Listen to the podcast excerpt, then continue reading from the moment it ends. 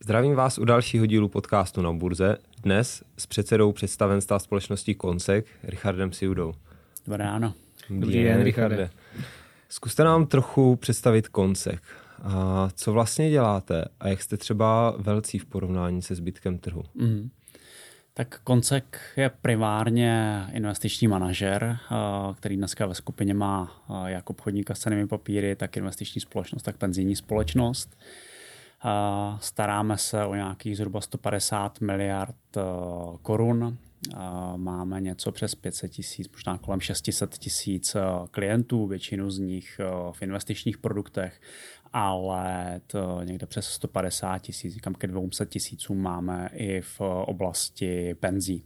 Takže jsme skupina, která se primárně stará o peníze klientů, a to ať už z řad široké veřejnosti, hmm. Jako s, pro investory, kteří investují od, od 500 korun nějaké pravidelné investice, uh, tak samozřejmě přes uh, města, um, nevím, církve, nadace, hmm. až po velké institucionální investory typu uh, pojišťoven. Hmm. Jak jste velcí třeba a v tom retailu vůči, vůči zbytku trhu, vůči konkurenci? Máte nějakou takovou statistiku? Tak my v uh, ACAT, Asociace pro kapitálový hmm. trh, vydává jednak tu celkovou souhrnou statistiku, kde jsme na, někde na pátém místě z objemu z pohledu objemu aktiv na úrovni těch nějakých 150-160 miliard korun. A potom ACAT vydává statistiku distribuce fondů, kde taky patříme takhle do nějakých těch prvních eh, čtyřech, pěti největších zprostředkovatelů fondů s objemem někde kolem 80, 80 miliard. To je tak jako to, co hmm. jsme zprostředkovali do fondu. Zase ono se nedá úplně říct, že tohle je ten uh, čistý retail, protože samozřejmě i v téhle skupině uh, investorů do fondů máte ať už nějaké jako bohaté jednotlivce, nějaký wealth management, tak i to na instituce právě typu měst, nadací, církví hmm. a tak dále. Na sociálních sítích běží živá debata na téma aktivně versus pasivně zpravované fondy. Jak, jak je to u vás? Tak my jsme eh, typickým zástupcem té aktivní části, je to něco, čemu to velmi výrazně věříme, byť samozřejmě ty poslední roky nám eh, úplně nenahrávají na té straně, která je hodně viditelná a to je ta část akciová. Jo, hmm. Tady se velmi často uh, vlastně ta debata služuje na akciové investice a říká se, tady se podívejte na S&P 500, to má nejlepší výsledky, uh, kupte si ETF na S&P 500 a investujte jenom do toho, to je nejlepší.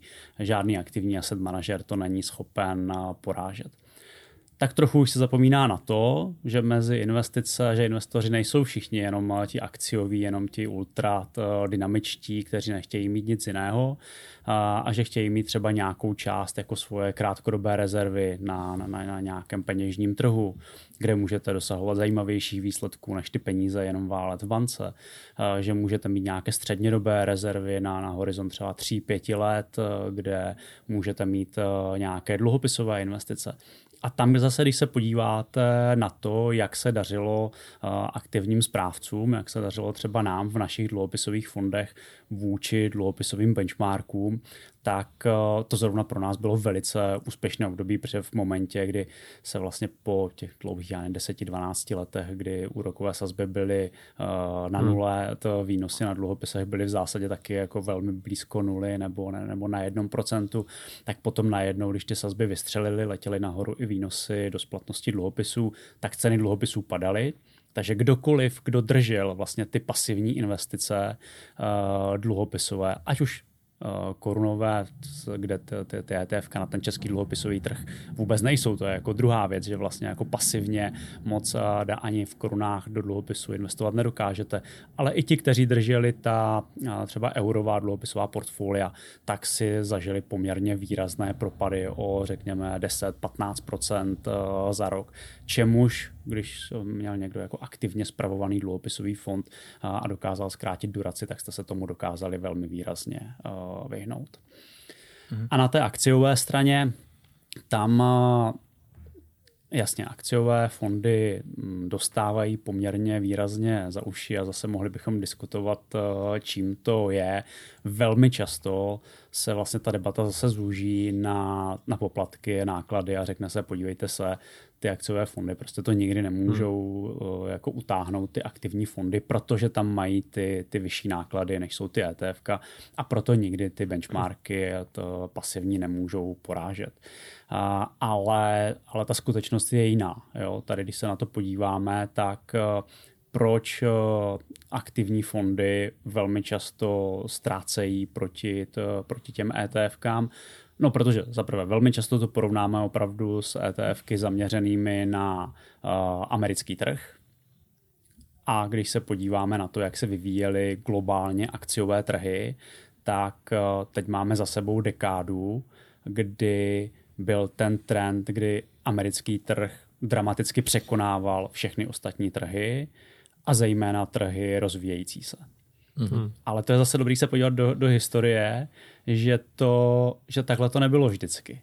Jo, tyhle ty, ta, ta období se uh, zase střídají a bylo tady období, kdy rozvíjící se trhy dramaticky překonávaly uh, americký trh a kdy jsme od našich investorů nebo třeba to, od uh, různých investičních poradců uh, slýchávali názory typu no, investovat do Ameriky, to je nesmysl. Tady Čína, to je ten, ten azijský drak, tam jsou ty uh, výnosy nebo ohromně populární byl koncept BRIC, že jo, Brazílie, Rusko, Indie, Čína, to se říkalo, to máte v podstatě jako polovinu světového HDP tady na, jenom na čtyřech trzích a, a, a máte mnohem zajímavější potenciál výnosů, než jsou americké akcie. Americké akcie nikoho nezajímaly, to byly roky prostě 2007, 2008, kdy vlastně uh, měla, měla Amerika za sebou dva velké propady, ať už teda po splasknutí technologické bubliny na, na začátku milénia, tak potom a,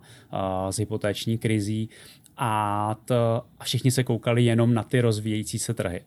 No a teď najednou jsme v situaci, kdy se na to díváme úplně obráceně, nikdo o těch rozvíjejících se trzích vlastně jako nechce slyšet, protože to je příliš rizikové a kdo ví, jak to tam dopadne a, a, a covid a růst a realitní bublina v Číně a, a tak dál a tak dál a, to, a všichni koukáme jenom na ty americké technologie, jenom na to AI a, a, a vlastně porovnáváme velmi často třeba i globální akciové fondy proti americkému ETF a říkáme, no podívejte se, ty, ty výnosy jsou jako úplně jiné.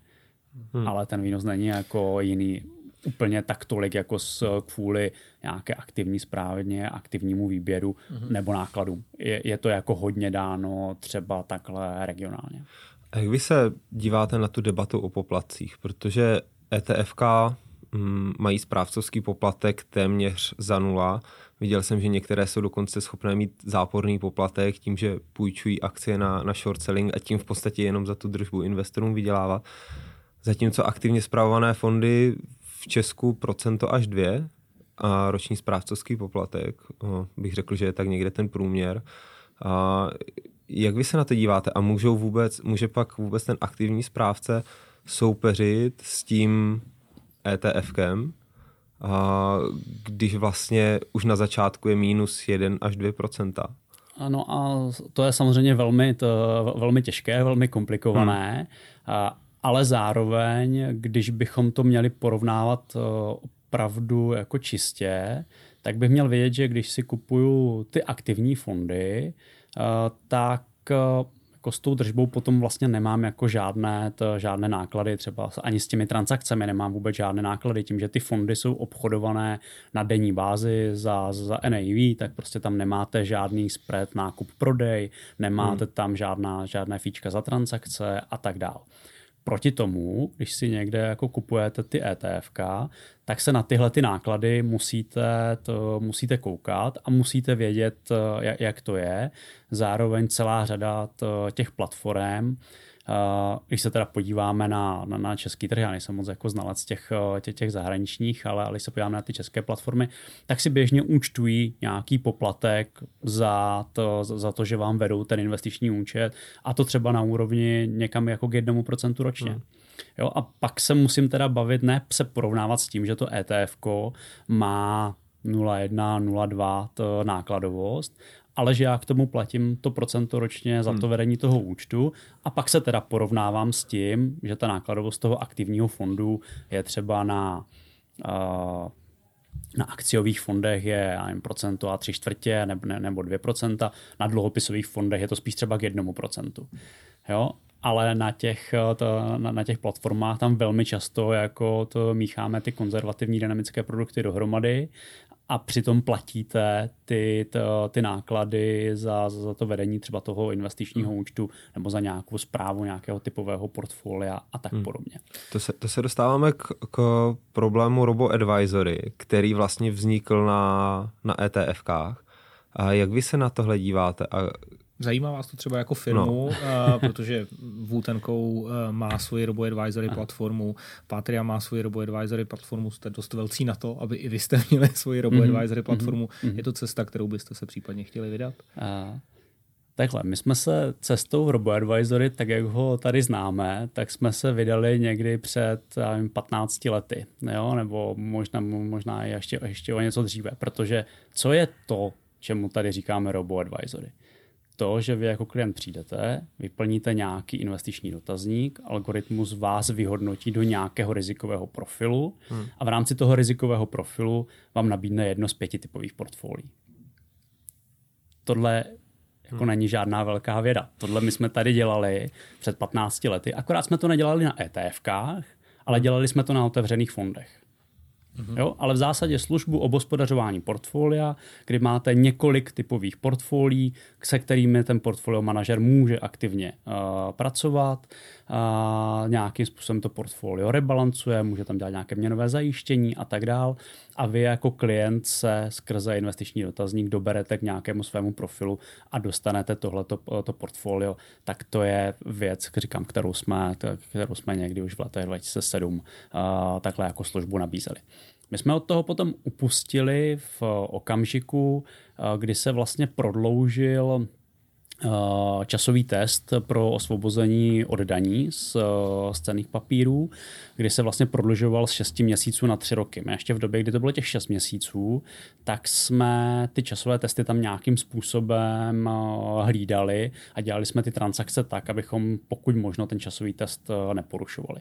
V momentě, kdy ten časový test se posunul na 3 roky, tak jsme řekli, tohle už vlastně nemá, nemá smysl. Udělali jsme fondy fondů a děláme vlastně úplně to samé. Hmm. Jo? Vy si podle nějakého svého rizikového profilu vyberete nějaké zaměření a dostanete fond fondů jako celý, to, jako celý balíček a dostáváte de facto jako v podstatě to samé. Samozřejmě na první pole to vypadá jako mnohem větší nuda, protože to máte jenom...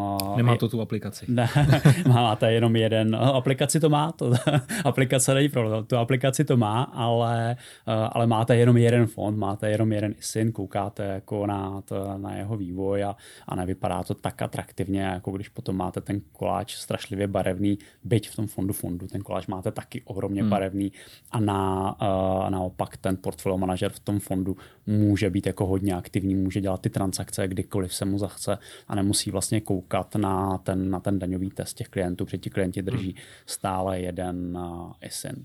Takže v tomhle tom jako RoboAdvisory nebylo až tak jako nic moc revolučního. To, co jako revoluční je, tak uh, je to, že se to teda dělá na ETFkách, to je jako jedna věc, kde si myslím, že k těm nákladům je potřeba se kouknout třeba i na to, a podle mě to lidi vůbec, ale vůbec neřeší, je to, že platíte třeba nějaké spready.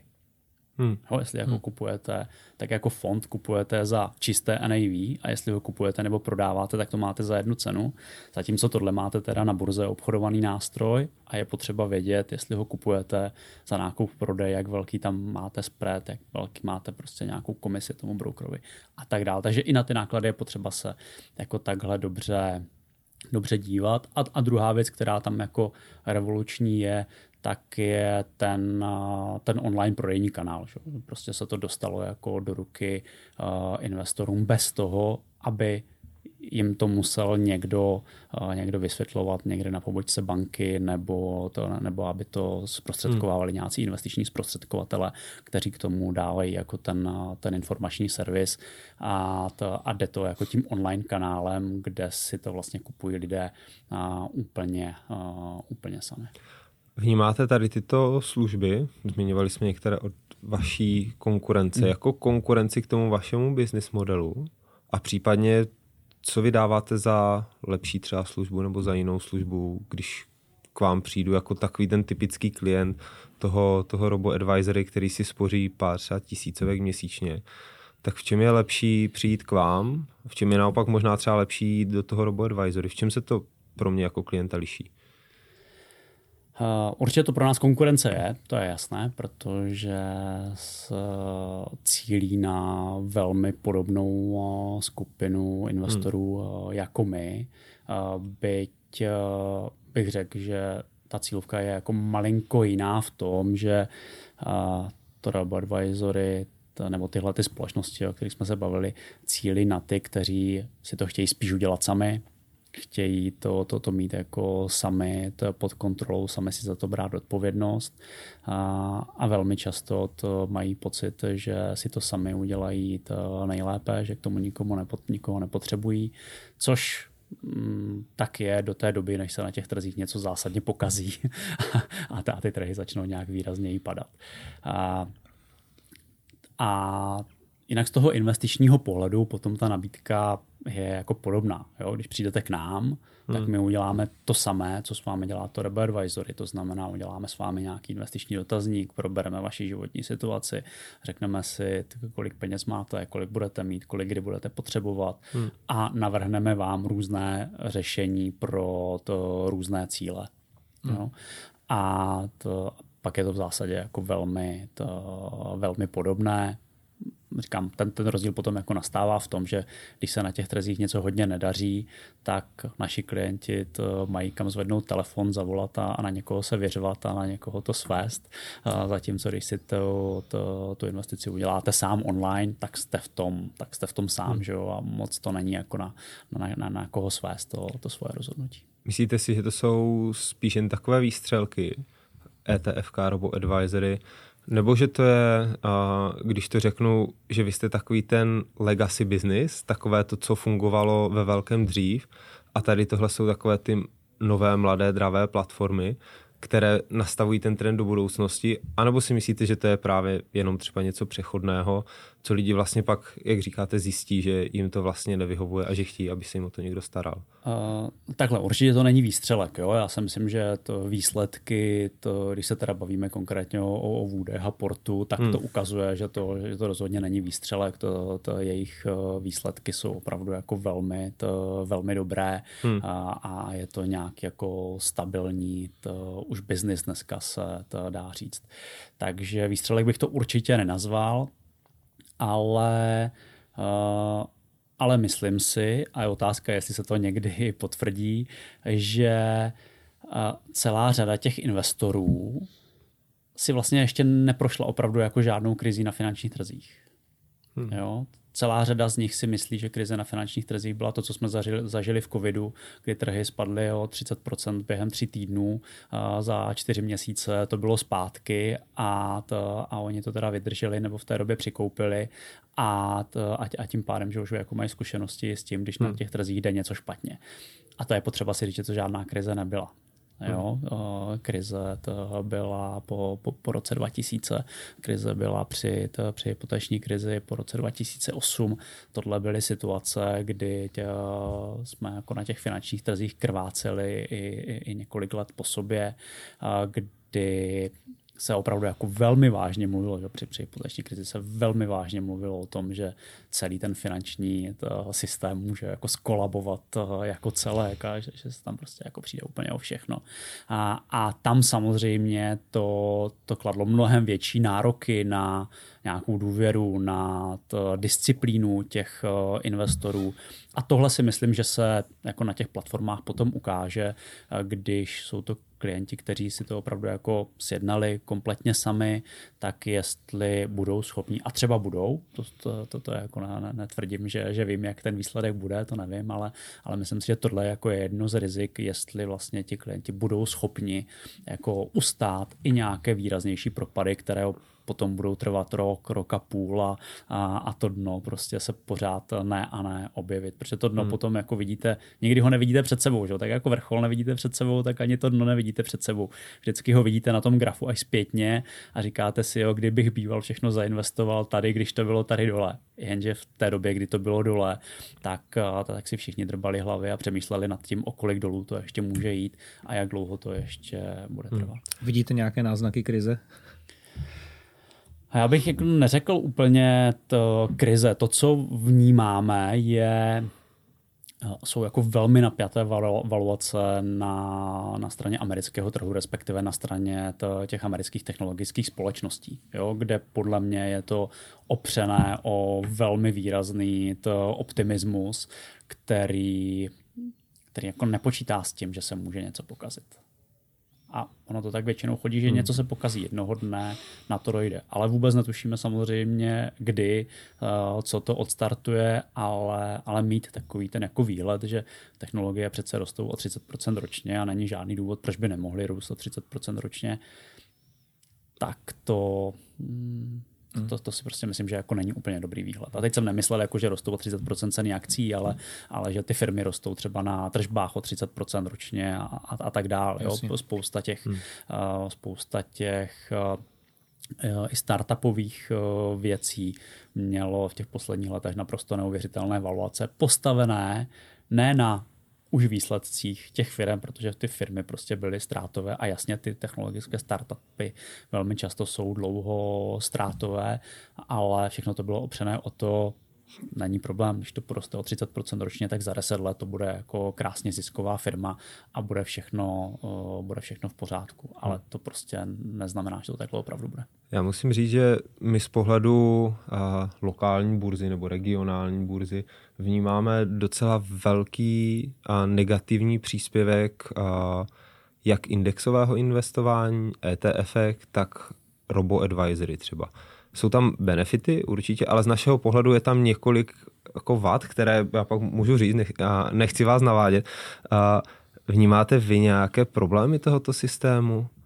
Kde velká část peněz je zpravována pasivně. No určitě, určitě to takhle to vnímáme, akorát, že mm, nevím, jestli ten náš názor uh, se jako dá brát za úplně to nezávislý, hmm. když my stojíme na straně toho aktivního asset managementu, ale samozřejmě, že to vnímáme jako velice negativní pro ten trh jako celek, protože v momentě, kdy vlastně velkou, velká část těch peněz putuje do těch pasivních investic, no tak vlastně alokace toho kapitálu už není určována někým, kdo se zamýšlí nad tím, která ta firma je nejlepší, která má nejlepší výhlídky, za jakou cenu tu firmu kupuju a jestli ta cena dává nebo nedává smysl.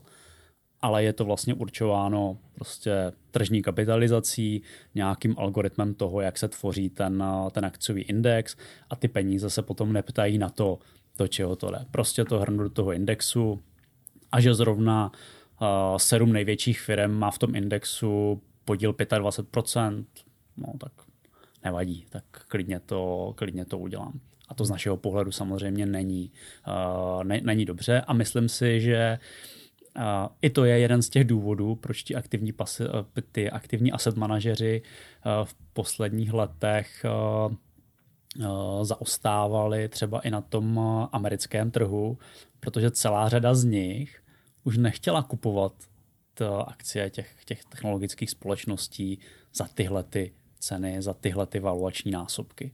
Ale prostě tím, jak se hrnou ty peníze skrze ty, ty pasivní uh, nástroje, skrze ty ETF, no tak se hrnou právě do těch největších firm a neustále to, to vlastně ceny jejich akcí hmm. tímhle tím způsobem podporovalo. Hmm. Takže určitě tam ty, no, ty negativní věci vidíme, ale zase je otázka toho si říct, kde je ta hranice, kde to začne být opravdu uh, relevantní, jestli když dneska to flow na některých těch trzích je třeba 50 na 50, tak jestli hmm. to už je jako ta, ta hranice, kdy to začíná dělat problémy, nebo, nebo je to ještě někde výrazně dál, to se teprve uvidí. Na druhou stranu, my jako aktivní manažer v tom musíme vidět příležitost, jestli my, jestliže my si myslíme, že některé ty, ty věci jsou dneska oceněné špatně a že by do nich těch peněz daleka tolik jít nemělo, tak eh, je to příležitost se proti tomu výrazněji eh, vymezit. Což děláme, ale samozřejmě ten vítr jako může jít proti vám delší dobu, než, eh, ne, než hmm. očekáváte a je potřeba i nějaké, nějaké složitější období v tomhle tom přečkat. Z našeho, z našeho pohledu je tam asi hlavní problém v tom samot, v samotné podstatě fungování kapitálového trhu, který má pomáhat firmám získávat kapitál na rozvoj, ale pokud je polovina peněz investovaných pasivně, tak ty peníze nemůžou jít z logiky věci do IPO, protože uh, ty firmy nejsou, nejsou v indexu zatím. A pak samozřejmě, když se podíváme na menší regionální burzy, tak ty peníze tečou jenom do těch opravdu největších společností. Na pražské burze de facto do tří společností. Ten zbytek společností pak je, sám se to zmiňoval, levnější násobně proti, proti tomu zbytku. A co si třeba asi čeští investoři možná neuvědomují, je, že vlastně si podřezávají sami pod sebou větev a pod celou ekonomikou, protože když všichni budeme investovat do S&P 500, tak podporujeme Muska, podporujeme Apple, podporujeme General Motors a, a další společnosti, které jsou přímou konkurencí českým společnostem, které díky tomu mají dražší kapitál, hůř se k němu dostávají a podřezáváme si hmm. sami svou vlastní ekonomiku. Tak to je jenom taková malá vstupka z naší jak strany. Jste, jak jste na tom vy vůbec ve svých portfoliích s českými akciemi eh, určitě máte a, a možná co je vlastně třeba váš investiční typ, eh, co se týče nějakých českých firm na tento rok? Jo. Uh, tak my se jako asset manager zaměřujeme primárně na uh, střední Evropu, a to je ať už na dluhopisech nebo na akcích. Takže jeden z fondů, který řídíme, je to vlastně středoevropský akciový fond, a kde to je zejména teda Česká republika, Polsko, to Maďarsko plus některé jako další, další investice, Slovensko, Chorvatsko a tak podobně.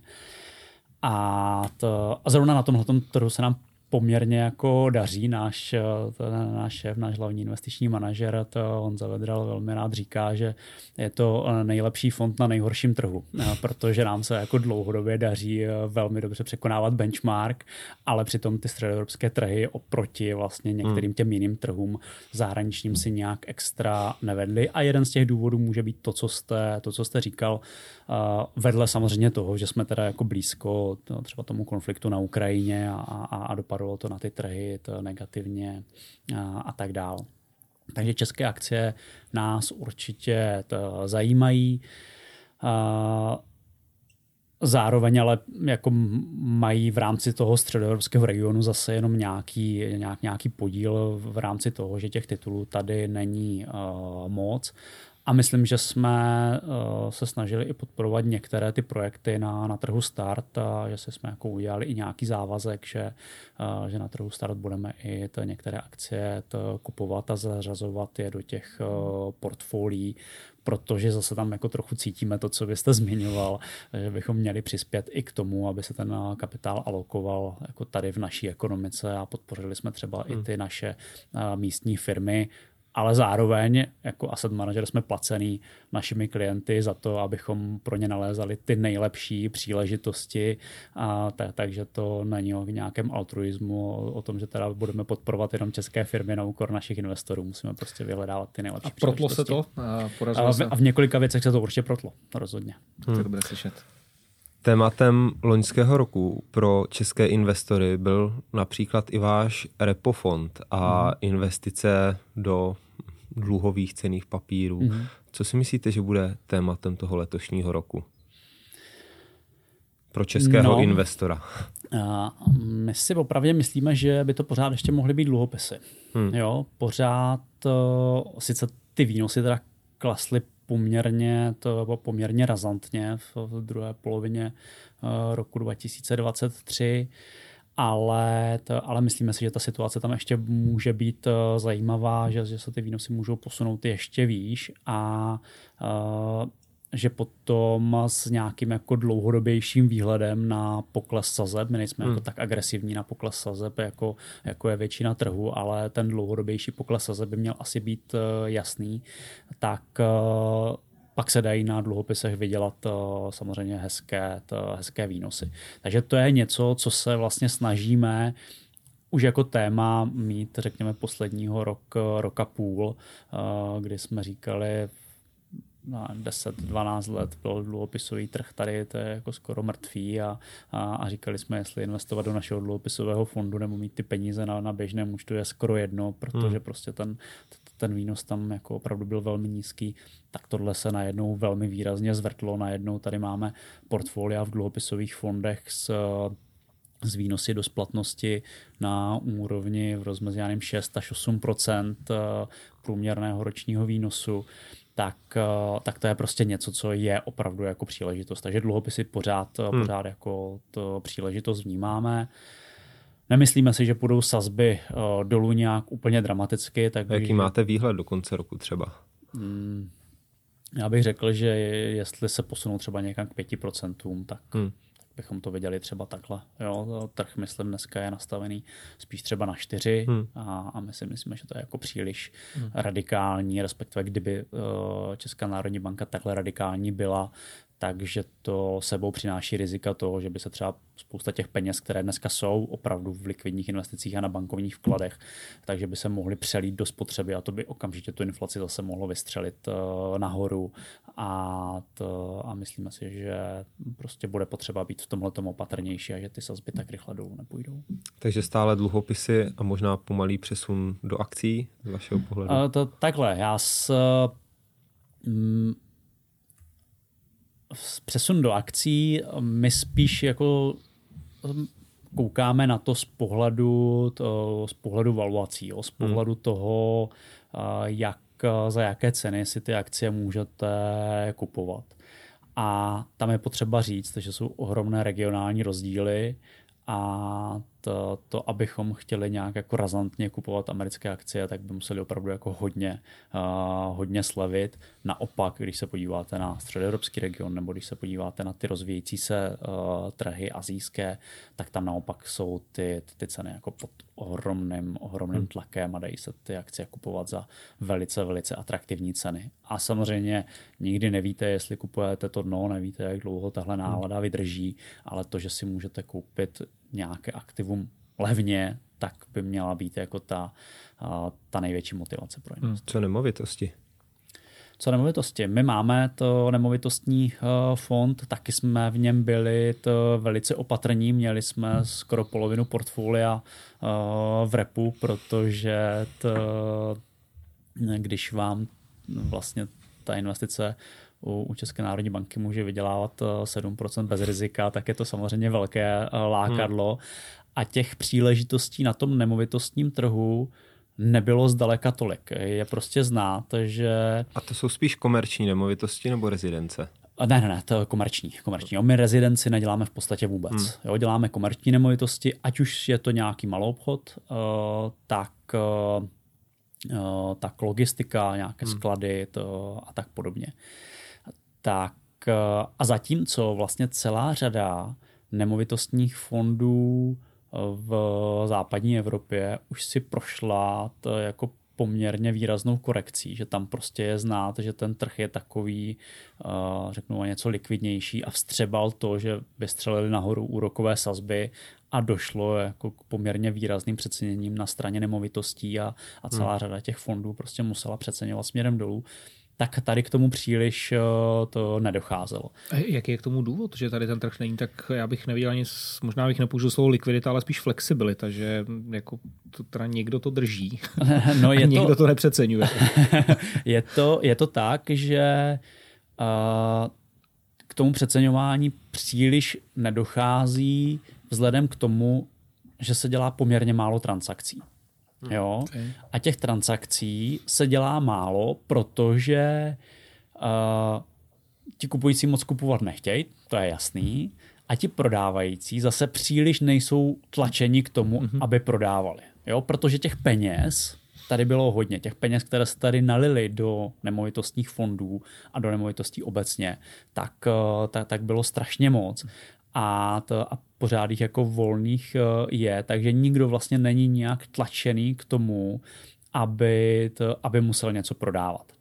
A, a proto se vám stane, že to, naši portfolio manažeři koukají na, na nějaké nabídky z trhu a vidí tu samou věc v nabídce za dva roky po čtvrté. Hmm. Jo, protože prostě ten prodávající není pod tlakem, že by jako musel, musel jít s tou cenou dolů, aby to, aby to prodal. Nicméně pořád to nabízí. Evidentně se toho pořád jako zbavit, zbavit chce a v tom čtvrtém kole už to samozřejmě jako ta cena se postupně jako posouvá, posouvá dolů a dneska už to jsou jako věci, které, to, které nám začínají připadat eh, atraktivní a které jsme schopni kupovat i za ceny, které před rokem jako nebyly to hmm. dosažitelné. Takže ten trh se jako trochu, to, trochu hýbe, posouvá se tím směrem, který si myslíme, že by se posouvat eh, měl, ale, ale jak říkáte, ta flexibilita jako tady není, uh, není moc velká, protože, protože tady není jako příliš velký tlak na to, aby bylo potřeba nějak výrazně prodávat, což může se stát, že tím obdobím uh, přejdeme tak, že to nikoho jako zásadně nepostihne a může se stát, tak jako se to stalo někdy prostě v tom, v tom roce 2008 nebo po roce 2008 a, a, a v Evropě, že to byly ty roky 2010 a pozdější, kdy se to, to i na těch nemovitostech v Evropě poměrně výrazně utrhlo. A a byl velký ran třeba na nemovitostní fondy a některé ty fondy, které neměly dostatek likvidity, tak potom museli to opravdu pod tlakem prodávat, no a pak se, pak se to spustí a pak, pak už to jede. I z toho důvodu my jsme třeba v našem fondu měli opravdu jako skoro polovinu portfolia v keši, kdyby náhodou na nějaký hmm. takovýhle scénář došlo, tak abychom nebyli pod tlakem, že bychom museli něco prodávat, ale měli jsme dostatek, dostatek hotovosti na, na výplaty. Dobrá. Eh, tématem eh, letošního roku eh, je dlouhodobý investiční produkt, to je novinka letošního mm-hmm. roku. Proč bych se já jako investor měl o něco takového zajímat? A máte vy připraven nějaký, nějaký svůj produkt, který je na toto mhm. navázán? Tak zkusím to první, proč byste se o to měl zajímat. V zásadě pro investiční produkty, tak jak je používáte dnes, můžete využít daňovou úlevu. Já jsem vlastně v rámci eh, výkonného výboru Asociace pro kapitálový trh eh, s tématem eh, DIPu byl obeznámen jako velmi, to, velmi dlouho. To, ona je to sice novinka letošního roku, ale jenom pro zajímavost bylo to, myslím, ve třetím čtení už v předchozím volebním období, už v předchozí sněmovně. Jo? A, a, a tlačila to vlastně tehdejší eh, ministrině financí a tehdejší vláda a to jenom se to nestihlo před, eh, před volbami schválit a v tu chvíli to vlastně celé jako spadlo, ten legislativní proces a muselo se začít eh, od nuly schvalovat znovu od prvního čtení. Ale jinak je to věc, na které AKAT pracoval to mnoho, to mnoho let a já jsem to vždycky vnímal zejména jako narovnání situace k investičnímu životnímu pojištění, protože tam jo, to, to byl produkt, kde jste přesně měl možnost si pravidelně odkládat peníze, to, co jste odkládal, jste si mohl daňově odečítat, mohl jste na to mít nějaké příspěvky zaměstnavatele a velmi často přes to investičko jste měl nějakou malou pojistnou částku a investoval jste si vlastně do, do investičních fondů. Jo. A nebyla tam úplně logika, proč když si investujete do těch investičních fondů samostatně, napřímo, tak proč byste tu daňovou podporu uh, mít uh, neměl.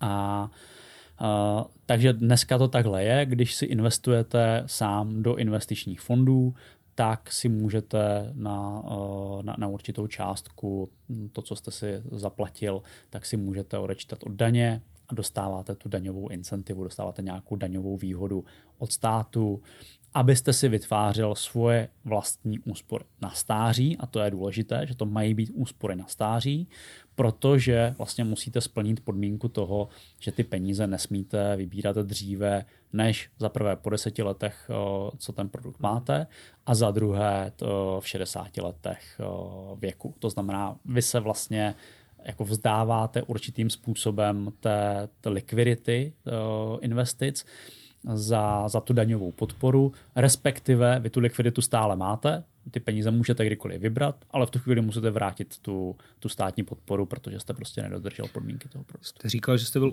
vlastně u samého začátku uh, tvorby tady tohoto produktu, jako měnily se nějakým způsobem v čase ty parametry? V zásadě příliš ne. To Akat od začátku zastával názor, aby ta konstrukce byla velice jednoduchá, aby vlastně kvůli tomu nevznikaly žádné nové instituce, nevznikaly k tomu vůbec žádné nové, to nové produkty, ale opravdu velice jednoduše, velice obecně se vymezily instituce, tak jak to je dneska vymezené, to znamená, jsou to banky, obchodníci s cenými papíry, investiční společnosti, takže poměrně široce, široká škála investičních nástrojů, které si tam můžete investovat a jednoduše to, co si tam zaplatím, odečítám si eh, zdaní. Ono vlastně k těm nějakým výraznějším změnám došlo až úplně eh, na konci, kdy se trochu třeba zúžil ten eh, segment investičních nástrojů, do kterých můžete investovat, třeba na akcie nebo dluhopisy jenom obchodované na regulovaných trzích. Jo, protože ze strany těch politiků byla obava, aby se tam nedostávaly nějaké Což ale dává smysl. junk bondy, nějaké jako dluhopisy, hmm. které hmm. se tady prodávají, to kdo ví kde, na nějakých dluhopisových tržištích velmi pochybné kvality. A, tak, aby tohle se vlastně jako nebylo, nedalo zařazovat eh, do hmm. DIPu a, a my jako AKAT jsme s tím samozřejmě souhlasili, jenom jsme to nechtěli navrhovat úplně na začátku, aby to nebylo nějaké diskriminační, ale v momentě, kdy to byla preference těch politiků, tak pro nás to nebyla vůbec žádná to, eh, překážka Takže se tam vlastně upravovaly spíš jenom eh, takovéhle v drobnosti. No. Jaké jsou teda ty konkrétní výhody pro mě jako pro zaměstnance a případně proč by to měli zvažovat zaměstnavatele uh, nabízet DIP svým zaměstnancům nebo příspěvek třeba na DIP? Mm-hmm. Tak uh, pro vás jasně ta, ta daňová úleva na tom je to celé to hmm. postavené. Ta daňová úleva se ale sčítá nejenom eh, za ten dip, ale i za ostatní, eh, přesně za tak, ostatní produkty. Přesně tak. Zatímco dřív to bylo tak, že ta daňová úleva byla 24 tisíc na doplňkové penzijní spoření nebo penzijní připojištění a 24 tisíc na investiční životní pojištění, tak dneska je to tak, že to je 48 tisíc na všechny daňově podporované produkty na stáří, kam právě patří investičko, Eh, penzijní spoření a nově uh, DIP. Takže je, je ta, ta suma je těch 48 tisíc přes všechny tyhle ty, uh, hmm. produkty. A, a stejně tak je tam jeden limit pro zaměstnavatele, je to, je to 50 tisíc za rok, které vlastně může přispět svým zaměstnancům. A pro zaměstnavatele je to firmní benefit. Je to hmm. něco, kde to říkáte, tak my ti hmm. budeme dávat něco, to je něco dalšího.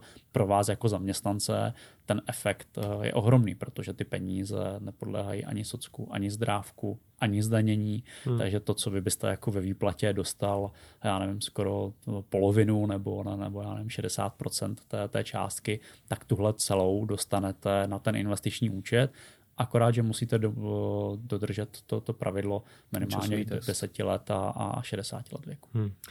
Pojďme si zkusit říct takový jako modelový příklad. Je mi třeba 25, 30, začínám vydělávat první peníze, u kterých přemýšlím, že si z nich něco budu odkládat na důchod.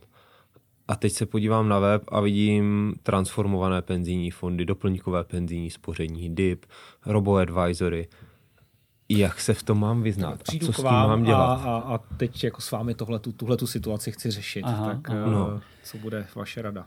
Tak uh, jste tady zmínil několik věcí, ve kterých uh, určitě jako panuje chaos uh, poměrně velký, hmm. protože uh, pod penzijním spořením si velmi často lidé uh, představují to, co je vlastně penzijní připojištění a to jsou ty staré transformované fondy, hmm. kde dneska je stále ještě nejvíce peněz, ale jako novou smlouvu už si to nesjednáte. Hmm. Jo, nově už do tohohle toho systému nevstoupíte a je to dobře a pro mě je spíš záhada, proč jako nedocha, nebo ne záhada, to já si jako bych našel to, to vysvětlení, proč to tak je, ale, ale je myslím škoda, že to nedošlo k nějakému většímu odlivu dřív z těch transformovaných fondů do těch uh, nových doplňkových účastnických, protože ty staré transformované fondy uh, mají to pravidlo té černé nuly. To znamená, každý rok musíte mít nezáporný výsledek, což z těch fondů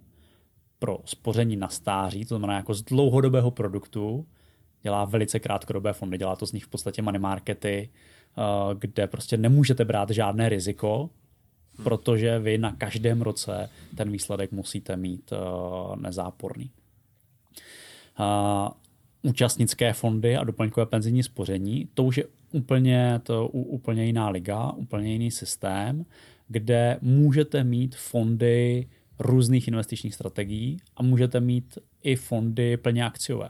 Můžete mít dynamické fondy s, s nějakou převažující akciovou složkou. Takže tak jako často slyšíme, že penzijní spoření je špatné, protože nic nevydělává, tak tohle říkají lidé, kteří se koukají na, na ty transformované fondy, kteří možná dělají nějaké průměry přes celý, to, přes celý kmen, protože většina těch peněz je v těch transformovaných fondech a proto ten průměr toho výnosu vyjde velice nízký, ale to není problém těch, těch účastnických fondů, to je problém toho, že jsme nedokázali přesvědčit ty naše klienty, aby z těch transformovaných fondů odešli a pro spoření na stáří na dlouhodobé horizonty pro ty klienty, kteří ten dlouhodobý horizont samozřejmě mají a pro které to dává smysl, tak aby šli do těch účastnických fondů a zvolili si nějaké podstatně dynamičtější uh, investice.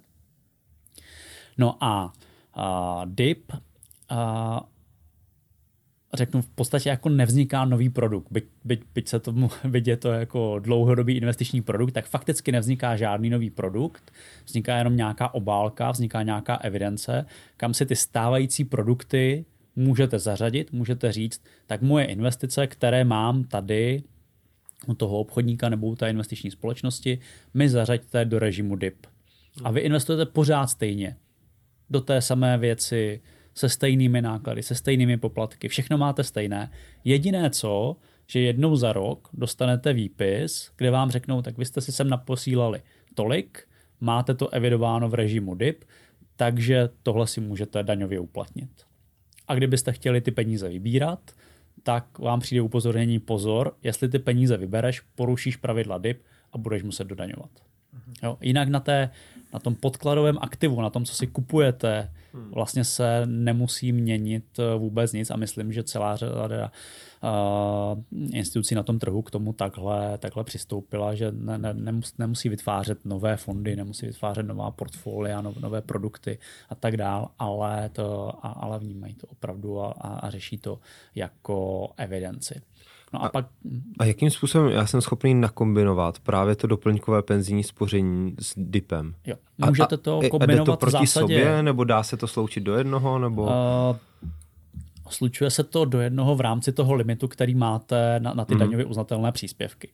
Výhodou penzijního spoření je státní příspěvek. To znamená, tam vlastně první tisícovku, kterou posíláte měsíčně, tak tu nemáte jako daňově uznatelnou, ale dostáváte na ní přímo hmm. státní příspěvek. Jo? Uh, aktuálně vlastně to maximum je na té, na, na té tisícovce, nově to od poloviny roku se vlastně mění ta výše těch státních příspěvků, bude to paušálně 20% z peněz, které platíte, až do částky 1700 korun. To znamená, vy když si budete dávat 1700 korun do uh, DPSK, hmm. kde si zase můžete vybrat opravdu jako čistě akciový nebo nějaký dynamický fond, tak na těch 1700 korun budete dostávat 20%, to znamená 340 korun každý měsíc od eh, státu jako příspěvek a vůbec si nečerpáte tu daňovou úlevu. To znamená, v pohodě můžete nakombinovat to, že řeknete, tak já tady mám 3,5 tisíce měsíčně, které bych si mohl odkládat a dáte si 1700 do to, do toho DPSK a tam budete dostávat 20% toho státního příspěvku a pak si budete 18 dávat eh, do investic a ty vlastně máte v, v pohodě s velkou rezervou do toho daňově uznatelného uh, limitu. Jo, takže takhle se ty produkty určitě kombinovat dají, ty produkty v žádném případě nejdou nijak uh, proti sobě. Výhodou DPSK je státní příspěvek, výhodou DIPu je zase jako podstatně širší nabídka těch fondů. Jo, přece jenom v rámci toho DPSK hmm. tady máme teď nevím kolik přesně, 7, 8 penzijních společností a, a každá z nich má povětšinou nějaké tři, čtyři fondy vedle toho, že musí mít nějaký povinný konzervativní ze zákona, tak většinou má nějaký dluhopisový, případně smíšený a nějaký dynamický fond. A to je v zásadě vše. Pro někoho, kdo chce říct, já bych si teď radši nakoupil jenom středoevropské akcie, a, a někdy v budoucnu bych přestoupil radši tamhle do azijských akcí a, a někdy v budoucnu z toho přestoupil do technologických akcí amerických, tak vlastně toto DPS nedává takovouhle flexibilitu, hmm. protože těch účastnických fondů tady není, není tolik, není takováhle nabídka, zatímco v DIPu ta nabídka je ohromně široká, máme tady že, spoustu fondů, nejenom našich vlastních investičních společností, ale, a, ale i investičních společností třetích stran. Koncek nabízí něco přes tisíc fondů různých zahraničních investičních správců, takže tam si můžete tvořit portfolio, jaké chcete a přitom to můžete mít přikryté DIPem a dostávat na to hmm. tu daňovou úlevu. Myslíte si, že DIP bude populární a že pomůže trošičku eh, Čechy naučit více, více myslet na stáří? To, to, to, to kdybychom věděli. Respektive a... takhle, jak je nastaven a jaký má ty parametry, tak je to za vás tak jak dostatečně nastaven? atraktivní na to, aby se o to lidé začali zajímat? Tak jak, tak jak je nastavený, zajímat? tak si myslím, že to, je to, eh, že to je určitě dobře, že to je něco, co rozhodně mm, trochu jako eh, zvedlo to i to PR obecně vlastně diskuzí o, to, o penzích, znovu to zvedlo ty debaty o udržitelnosti prvního pilíře, to, o, o možnostech, jaké ten stát má na, na, na podporu uh, lidí, aby si spořili na stáří uh, sami a nakonec i diskuze o tom, jak je nastavený ten třetí pilíř a tak dál. Takže tohle tomu velice, to velice pomohlo. Myslím si, že by to mohlo jako pomoct i vlastně jako reputaci toho pravidelného investování, tak aby více lidí pochopilo, že to, co jsou investiční fondy dneska, je úplně něco jiného, než byly investiční fondy v 90. kde jako viděli to, toho koženého a další a, a, a kde spousta lidí přišla o peníze, tak, tak tohle by je zase mohlo jako přitáhnout uh, k tomuhle tomu tématu a my jsme tady před začátkem diskutovali uh, ten, příklad toho Švédska, kde šli vlastně touhletou cestou, uh, kde to podporují právě daňově uh, to soukromé spoření, soukromé investice právě do, do otevřených fondů. A ten stát to dělá i nějakou rétorikou, kdy podporuje lidi k tomu, aby to do těchto těch věcí si ukládali svoje soukromé peníze a nebude to ten efekt mít hned, ale za, za 10, 15, 20 let. Sněhová koule. Ten, ten efekt sněhové koule prostě může to bobtnat a může to vytvářet eh, nejenom nějaký jako další kapitál tady pro, pro české firmy, ale zejména to, ty rezervy pro veřejnost, aby eh, vstupovaly nějak lépe připravené do toho penzijního věku, který to, kde prostě budou bojovat s těmi eh, podmínkami, které budou dostávat z prvního pilíře. Hmm. Kdy a jakým způsobem bych měl vůbec začít přemýšlet nad svým důchodem? Třeba jakou část příjmu bych měl odevzdávat, kdy bych to měl vůbec začít řešit, jak k tomu, obe, jak, jak obecně přistoupit k zajištění třeba na důchod? Um, ta rada je velice jednoduchá, ale samozřejmě to z mé strany jako to, toho poskytovatele těchto těch služeb zase někdo může říct, že není úplně nezávislá. A nejlepší je začít co nejdříve a, a dávat si tolik, kolik zvládnete, protože, protože ten čas je extrémně důležitý, ten, ten efekt, přesně jak jste říkal, té sněhové koule, toho složeného úročení, toho, jak se vám to postupně nabaluje, nabaluje, tak, to, tak je strašně důležitý. Konec konců nedávno byl někde článek o tom, že vlastně nejsložitější je vydělat ten první milion, pak už to jde hmm. jako jednodušejce, jo, a, a nej, nejsložitější je jako propracovat se k tomu, k tomu prvnímu milionu a, a, a k tomu vám prostě nepomůže si říct pět let před nějakým cílovým horizontem a teď tam budu prostě solid pět tisíc měsíčně nebo deset tisíc měsíčně, to je potom jako strašně, strašně složité a už to nebude mít zdaleka ten hmm. efekt. Začít co možná nejdřív klidně i na, to, na, na menších částkách je mnohem lepší naučit se to, že si někam něco to odkládám a to, že potom s tím, jak mi roste příjem, tak si řeknu, neměl bych si náhodou tady jako přihodit eh, o něco víc. Ne, že, že si řeknu, tak teď už dávám maximum, co mi dává stát státní příspěvek třeba na, na, na penzijním spoření a s tím bych se měl smířit. Ne, měl bych se jako přikládat tak nějak jako adekvátně tomu svému příjmu, ale je strašně těžké samozřejmě paušálně říct. Mělo by to být 10%, 20% hrubého příjmu, čistého příjmu, hmm. protože člověk prochází těmi životními situacemi různě, tak zkrátka, když potom jako máte, má, máte hypotéku, máte výpadek příjmu v rodině z důvodu tomu, že máte, máte doma prcka, tak, tak ta životní situace se mění hmm Hmm. A pro každého je to nějakým způsobem eh, individuální a proto si myslím, že není úplně jako od věci mít někoho nezávislého, s kým tyhle věci můžete řešit a, a kdo s vámi občas jako na tohle to sedne, probere tu vaši životní situaci a řekne, aha, tak ono se změnilo tohle, tak teď by z toho měly vyplývat tyhle ty následné kroky. Hmm. Teď jsme se posunuli dál v tomhle, nepotřebujeme tohle, můžeme dávat víc sem, a vlastně jako neustále s tím uh, nějakým způsobem pracovat, protože úplně obecný návod na to ne, ne, neexistuje, kromě toho, že to opravdu je jako nejlepší začít co, to, co nejdříve a to, to, co říkal Mark Mobius, že uh, nejlepší čas k investování je, když máte peníze. jo? A on to samozřejmě hodně myslel i jako z toho pohledu, že se nemáte snažit koukat na, na nějaké načasování, ale i v tom smyslu, že, že, že není dobře to odkládat a říkat si pořád až, až někdy, až hmm. tohle, až tohle. Kolik bych měl mít odloženo na důchod? To se taky nedá paušalizovat? Zase, ne? nedá se to úplně paušalizovat, protože strašně to samozřejmě záleží na tom, kolik těch peněz si v tom důchodu budete chtít uh, užívat, uh, kolik jich budete dostávat z toho prvního pilíře, že taky jsou jako poměrně velké to rozdíly, to celá řada jako osavače a podnikatelů si odkládá nějaký minima a, a, a pak samozřejmě i ten státní důchod, který z toho pilíře budou hmm. dostávat, tak, eh, tak, tak bude menší.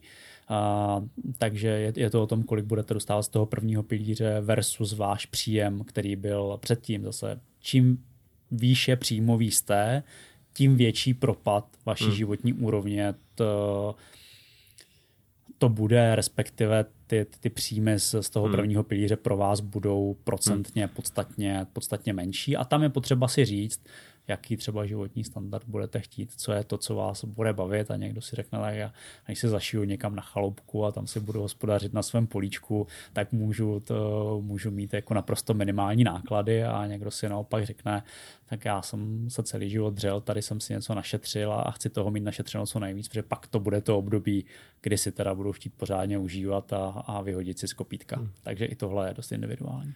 Mění se třeba u vás nějak požadavky klientů v čase, třeba 2010 versus současnost. A v čem třeba dělají uh, Češi v zajištění takto na stáří největší chybu podle vás? Já si myslím, že v tom zajištění na stáří tam bych úplně neřekl nějakou zásadní chybu, kromě toho, že ty částky, které třeba směřují do toho, toho penzijního spoření, hmm. tak jsou v průměru relativně malé. Když se hmm. podíváte, tak ty, ty, ty průměry my máme někde kolem tisícovky. Průměr celého trhu je ještě níže. Dost na to mají vliv ty případy, kdy lidé si to mají jako benefit od zaměstnavatele, ale vlastně si tam nedávají vůbec svoje vlastní vklady, takže dostávají nějaké příspěvky zaměstnavatele, ale sami si tam jako od sebe nejsou ochotní spořit nic. Existuje nějaké srovnání třeba mezi jednotlivými zeměmi, jak, jak, jak se třeba v tomhle ohledu chovají Němci, Rakušané, Poláci? Ne, já tuhle konkrétní statistiku no. nemám, ale určitě kdybychom se podívali na rozložení úspor, tak to rozložení úspor vám jako hodně napoví. Jo? Mm. Mají prostě v těchto těch produktech výrazně větší objem peněz než uh, poměrově třeba k bankovním vkladům, než je k tomu u nás. Jo. U nás ty bankovní vklady pořád prostě jsou, uh, jsou, jsou jako naprosto to majoritní a a to samozřejmě potom způsobuje to, že to, ti lidé na těch, eh, na, na těch vkladech ani nedostávají uh, ta, takové hmm. úroky, jaké by mohly mít zhodnocení v těch dlouhodobějších, hmm. byť třeba rizikovějších investicích. Dobře. Tak jo. Tak jo. To asi tak. Všechno. To je asi vše. Jsme vyčerpali naše otázky. My máme ještě na závěr vždycky uh, takové uh, tři otázky pro každého hosta. A kdybyste nám mohl třeba poodkrýt trochu, jak vy investujete, jaké je vaše portfolio a případně jak přemýšlíte vy sám nad zajištěním na stáří? No, tak uh, moje portfolio, uh, byť uh, moje rada vždycky zní, aby lidé hodně diversifikovali, tak uh, moje portfolio je poměrně koncentrované z toho pohledu, že jsem měl možnost získat akcie to společnosti Koncek, měl jsem nějaké zaměstnanecké obce, takže jsem to, to jako velkou část svých úspor investoval do akcí Konceku. Takže to, to, takže to je takové jako poměrně koncentrované hmm. portfolio, ale vedle toho samozřejmě mám naše, to, naše standardní to produkty, mám i to DPS, to kde, to, kde mám peníze v našem globálním akciovém účastnickém fondu, eh, kde se lidé opravdu mohou přesvědčit, když se podívají na nějaké historické to výnosy a vývoj fondu, eh, že to není to žádná nuda, ale je to opravdu jako akciový fond eh, se vším všudy, co k tomu patří. Takže v tom, v tom zbytku, kromě toho, že, to, že mám akcie konceku, tak eh, to vedle toho mám naprosto standardní, široké, diversifikované portfolio eh, postavené z investičních a účastnických fondů. Hmm. Je nějaká třída aktiv eh, nebo něco konkrétního, do čeho byste třeba nikdy neinvestoval, co vás prostě odrazuje a je to pro vás nějaká no-go zóna? Jsem hodně konzervativní v tom, že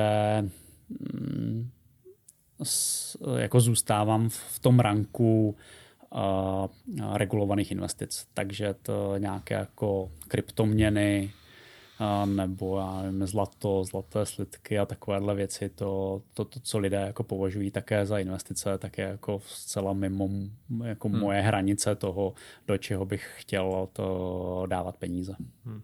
Máte třeba nějaké vnitřní omezení vy sám a vůči třeba zemím BRICS, jak jste zmiňoval, třeba in, ne, to... Indie, Čína, ne, ne, Brazílie, to, to... Rusko je v tuhle chvíli to... asi, asi mimo, ale cokoliv je obchodované na trzích a je legální, tak...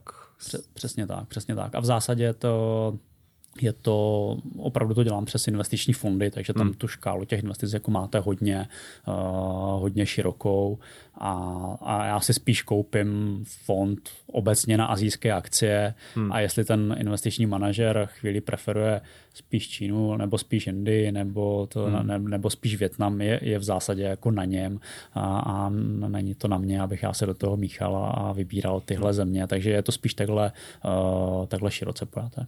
Hmm je něco, do čeho zvažujete třeba investici, ale ještě jste na to neměl čas, odvahu, chuť a z nějakého důvodu jste ještě nezrealizoval? Ne, ne, ne, ne. To, nemám nic, co bych měl jako takhle to vyhlídnuté, co bych chtěl, to, co jako považuji za, to, za investice. Jo. Možná někdo považuje za investice to, že si to koupí pěkný obraz a, hmm. beru umělecké dílo za, za investici. Já umělecké dílo beru za, za čistou spotřebu. Je to něco, co si kupujete proto, protože chcete, aby vám to zkrášlilo domov, bylo to doma krásné a abyste měl třeba pocit, že, že máte doma drahý obraz nebo drahou sochu nebo nevím, něco, něco takového. A to, že třeba za 20-30 let zjistíte, že to má o hodně vyšší hodnotu, než za kterou hmm. jste to kupoval, to může být jako nějaký příjemný bonus k tomu, ale, ale nikdy bych tohle nebral za to investici.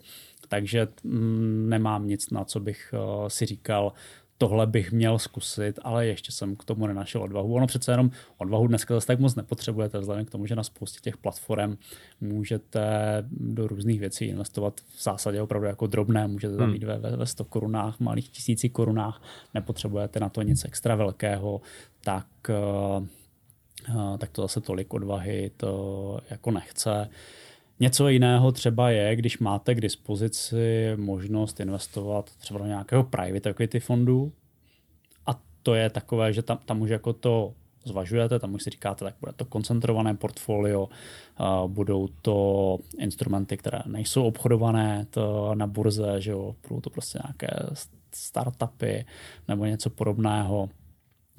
A zároveň víte, že, že vás tam jako za, za 10 tisíc korun ne, nepustí, že tam prostě bude muset být investice, alespoň když jsou to třeba nějaké fondy kvalifikovaných investorů, tak to bude muset být minimálně nějaký milion korun, velmi často ty fondy třeba mají omezenou likviditu, víte, že tam ty peníze zamknete na, na, na 8-10 let, tak, eh, to, tak tohle už samozřejmě trochu jako odvahu a, a to, tu potřebu si to jako pořádně nastudovat rozhodně má, ale zároveň eh, to chce i jako hodně peněz, protože do něčeho takového by neměl investovat člověk, který má 2 miliony a 1 milion dá tady do private equity. Jo. To už by mělo být tak, že ten milion by měl tvořit nějakou menší část eh, nějakého jeho finančního majetku.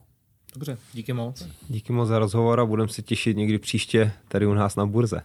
Já taky moc děkuji za pozvání.